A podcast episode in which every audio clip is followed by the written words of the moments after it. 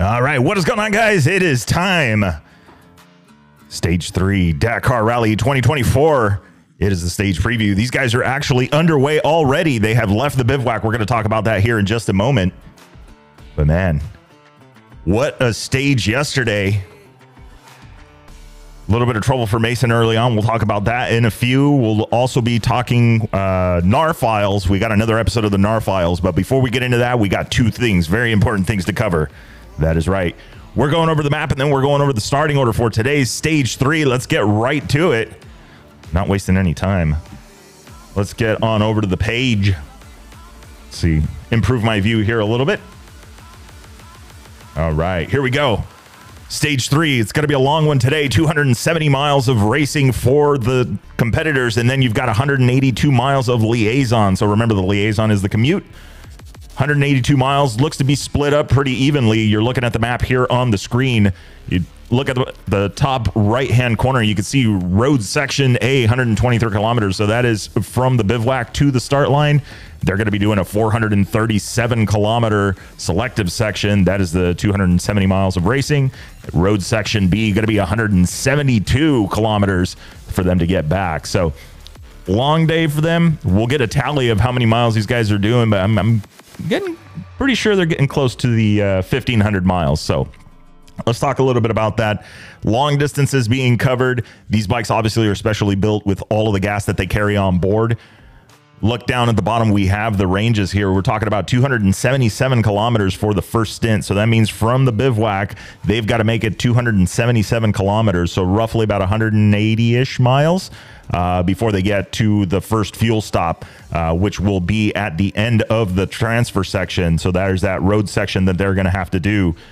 At the end of that section, they'll have fuel. Then they're going to have another 156 kilometers before they get to the neutralization. Remember, neutralization just means that that's where the clock stops.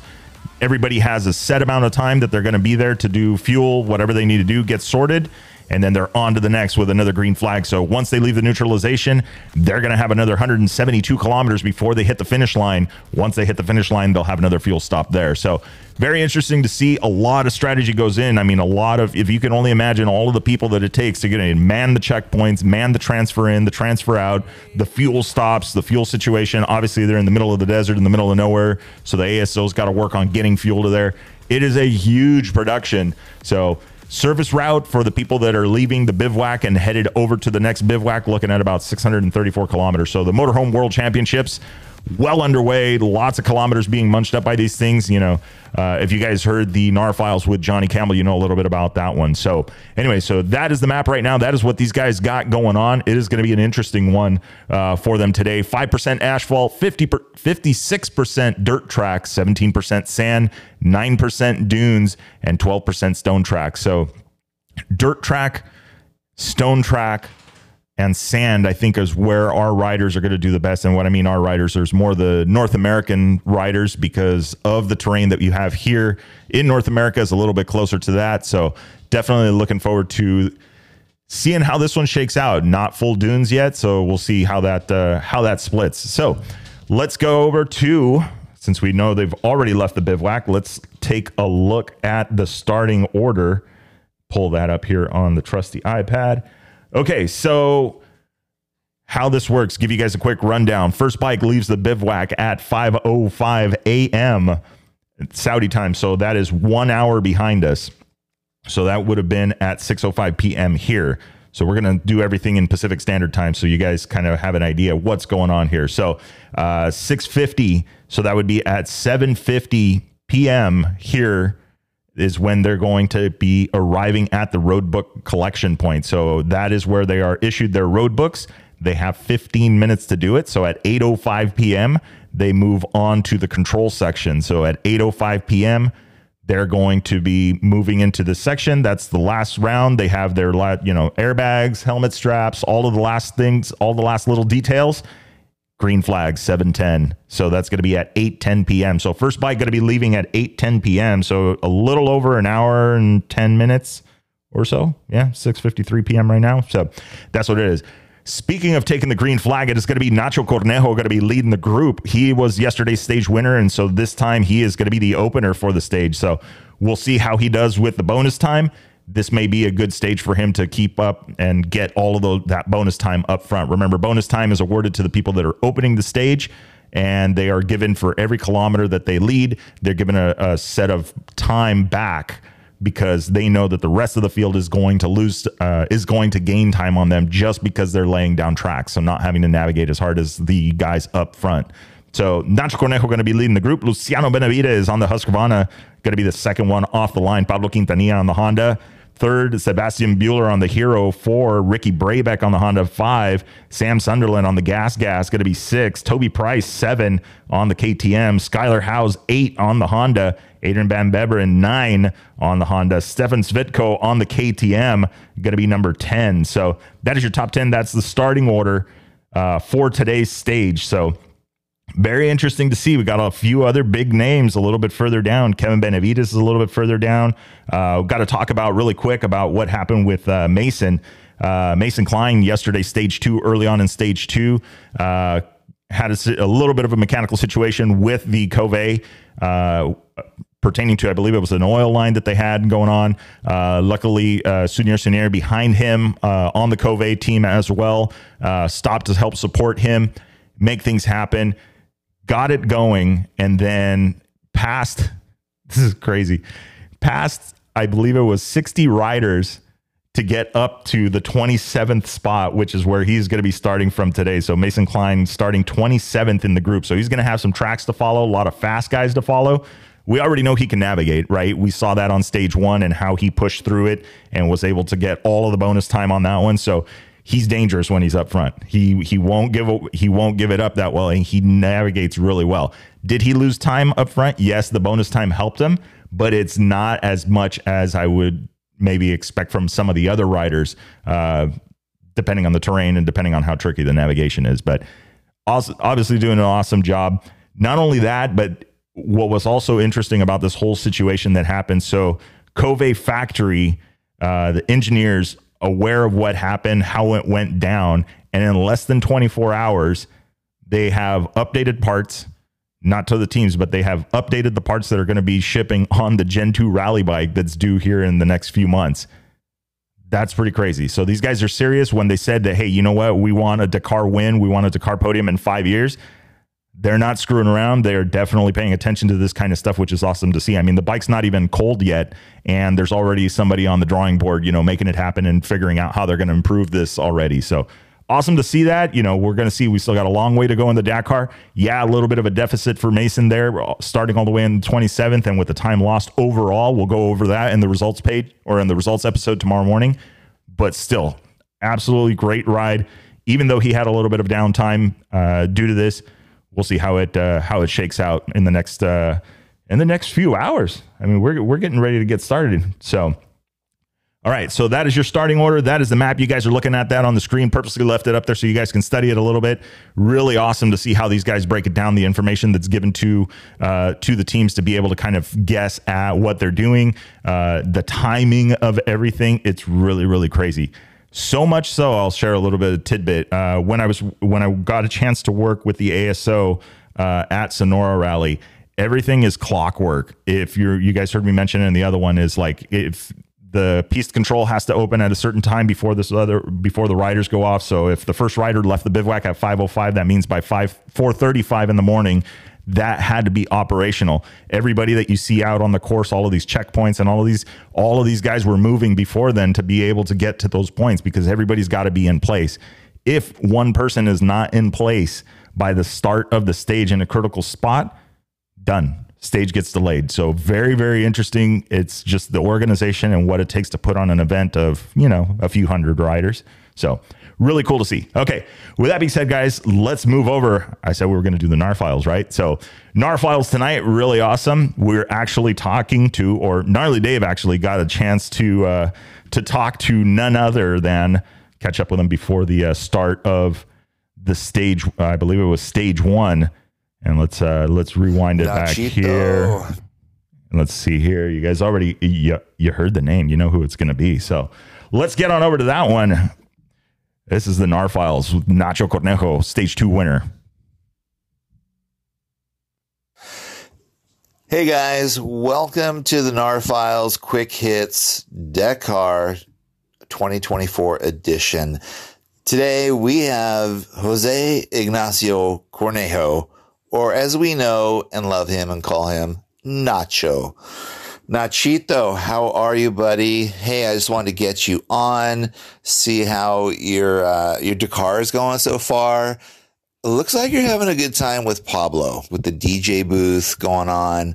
Um, it looks like you're spending quite a time, quite a bit of time with Pablo uh, training in the dunes. Um, how's that going? How do you feel your preparations going compared to other years? Um, for those who don't know, I think you've been in the top five overall finishing in Dakar definitely well in the top 10, uh, if I'm not mistaken, Nacho. Um, correct me if I'm wrong. And also, uh, do us a favor, throw out your, uh, your social media out there for us, Nacho. So, uh, the thousands and thousands of chasing waypoints Gnar file listeners can uh, follow you and see your adventures. And, uh, and, you're in the motorhome with Ricky again this year for the Motorhome World Championships. And I think you have a new competitor in Jacob Argubright. I think he's entering the Motorhome World Championships also. Um, how's that looking? I mean, I want to know um, how's that field? Is that field pretty deep? A lot of competitors in the Motorhome Championships. And uh, how's that going? And and what's Johnny cooking for you? Because Johnny is your guy in the motorhome, correct? What's up, Narski? here we are, buddy, in Dakar 2024. Started with the prologue today. Uh, so yeah, uh, happy in the team. Good vibes. Six riders this year, so we're a bunch of riders. Um, in the motorhome with Ricky again, and Johnny helping us. So yeah, motorhome world championship. It's also it's always a tough competition. Some guys take it very serious and we had some good vibes in our team bivouac. Pablito it's putting some music and, every once in a while during the sunsets. So yeah, we're we have some good vibes. The preparation was good this year. Uh, good testing, good training at home, mainly in Chile and some in Morocco too. So the feelings are good. Uh, we're ready to face this tough competition again, and yeah, overall uh, having some solid previous days of, of training. Probably went not the best, but quite solid. So yeah, looking forward for tomorrow. Start with stage one and and get out there and battle. So cheers, Narski.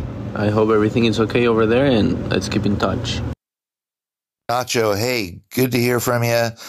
Thanks for taking the time to come on the Gnar Files on Chasing Waypoints podcast. Um, looking forward to talking to you throughout the race. I saw you finished right behind Ricky today, I believe in 14th. I'm sure there's some strategy involved, but um, hey, like I said, appreciate you getting back to us, and we will be checking in with you later on the race. Um, I know you're busy. I wow, what goes on there at Dakar is is intense. So we're not going to load you down too much, but we will lean on you a little bit for some uh, for some insight. So again, I appreciate it. Um, listen to Chasing Waypoints. We got all the good stuff on Gnar files. Appreciate it, buddy. Talk to you soon.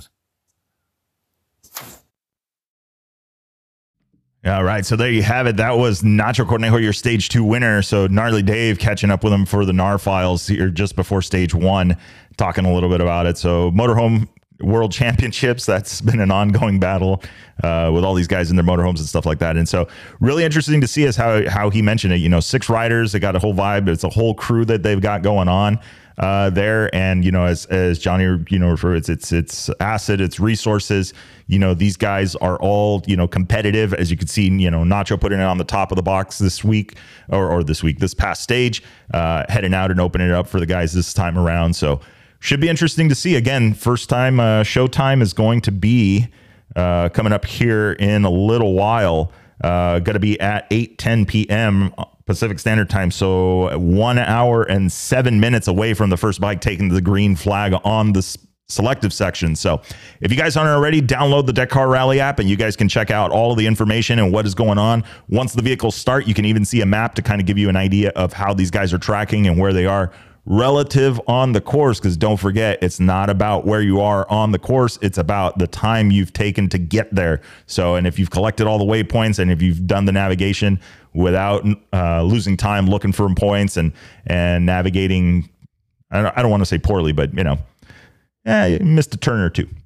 Here's what it is. Part of the deal, part of the adventure. So we'll look forward to see it. We'll look to see how it goes down for uh, for Mason, as we've got. Uh, I know that he's got a little bit of work cut out for him starting in 27th, and then going to be trying to work his way up towards the front. But still, passing 60 riders on a bike that we know that was probably not at 100. percent uh, You know, oil we don't know how much oil it lost if it lost a lot of oil if it didn't but he caught it obviously in time because well we all know i mean fuel and oil is uh, can't go anywhere without the one or the other, right? So anyway, hope you guys are liking it. If you're on Spotify and listening to the podcast right now, jump down to the Q&A section. What do you guys got? We've gotten a lot of comments about other writers that they want us to check in with. We are working on that and trying to get you guys some more Gnar files and some more interviews with some of these people before we get into the rest day. Uh, we're planning some stuff for the rest day.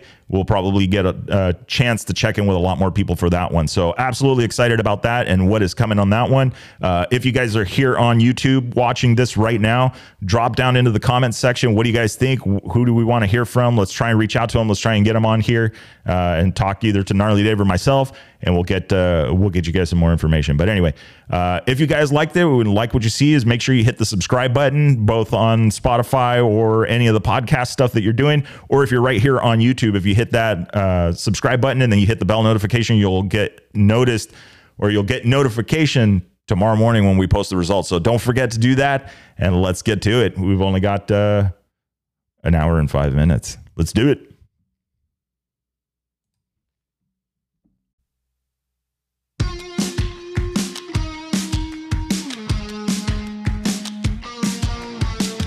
All right, that is a wrap for the Chasing Waypoints podcast. Hope you guys enjoyed the show. Looking forward to our next one coming up. Remember, if you are out riding, do not forget to tag us at Chasing Waypoints. Hashtag Chasing Waypoints. And if you haven't already, get on over to the website, get signed up for the newsletter, The Bivouac. North America's Rally Raid and Adventure Riding newsletter. Hey, let's have some fun. Let's find out what are you guys up to. Let's get you featured. If you're a brand and looking to get supported, get some eyeballs, get some ears on your business. Absolutely hit us up. Send us a message at podcast at chasing waypoints. But anyway, that is a wrap. Remember, shiny side up. See you guys.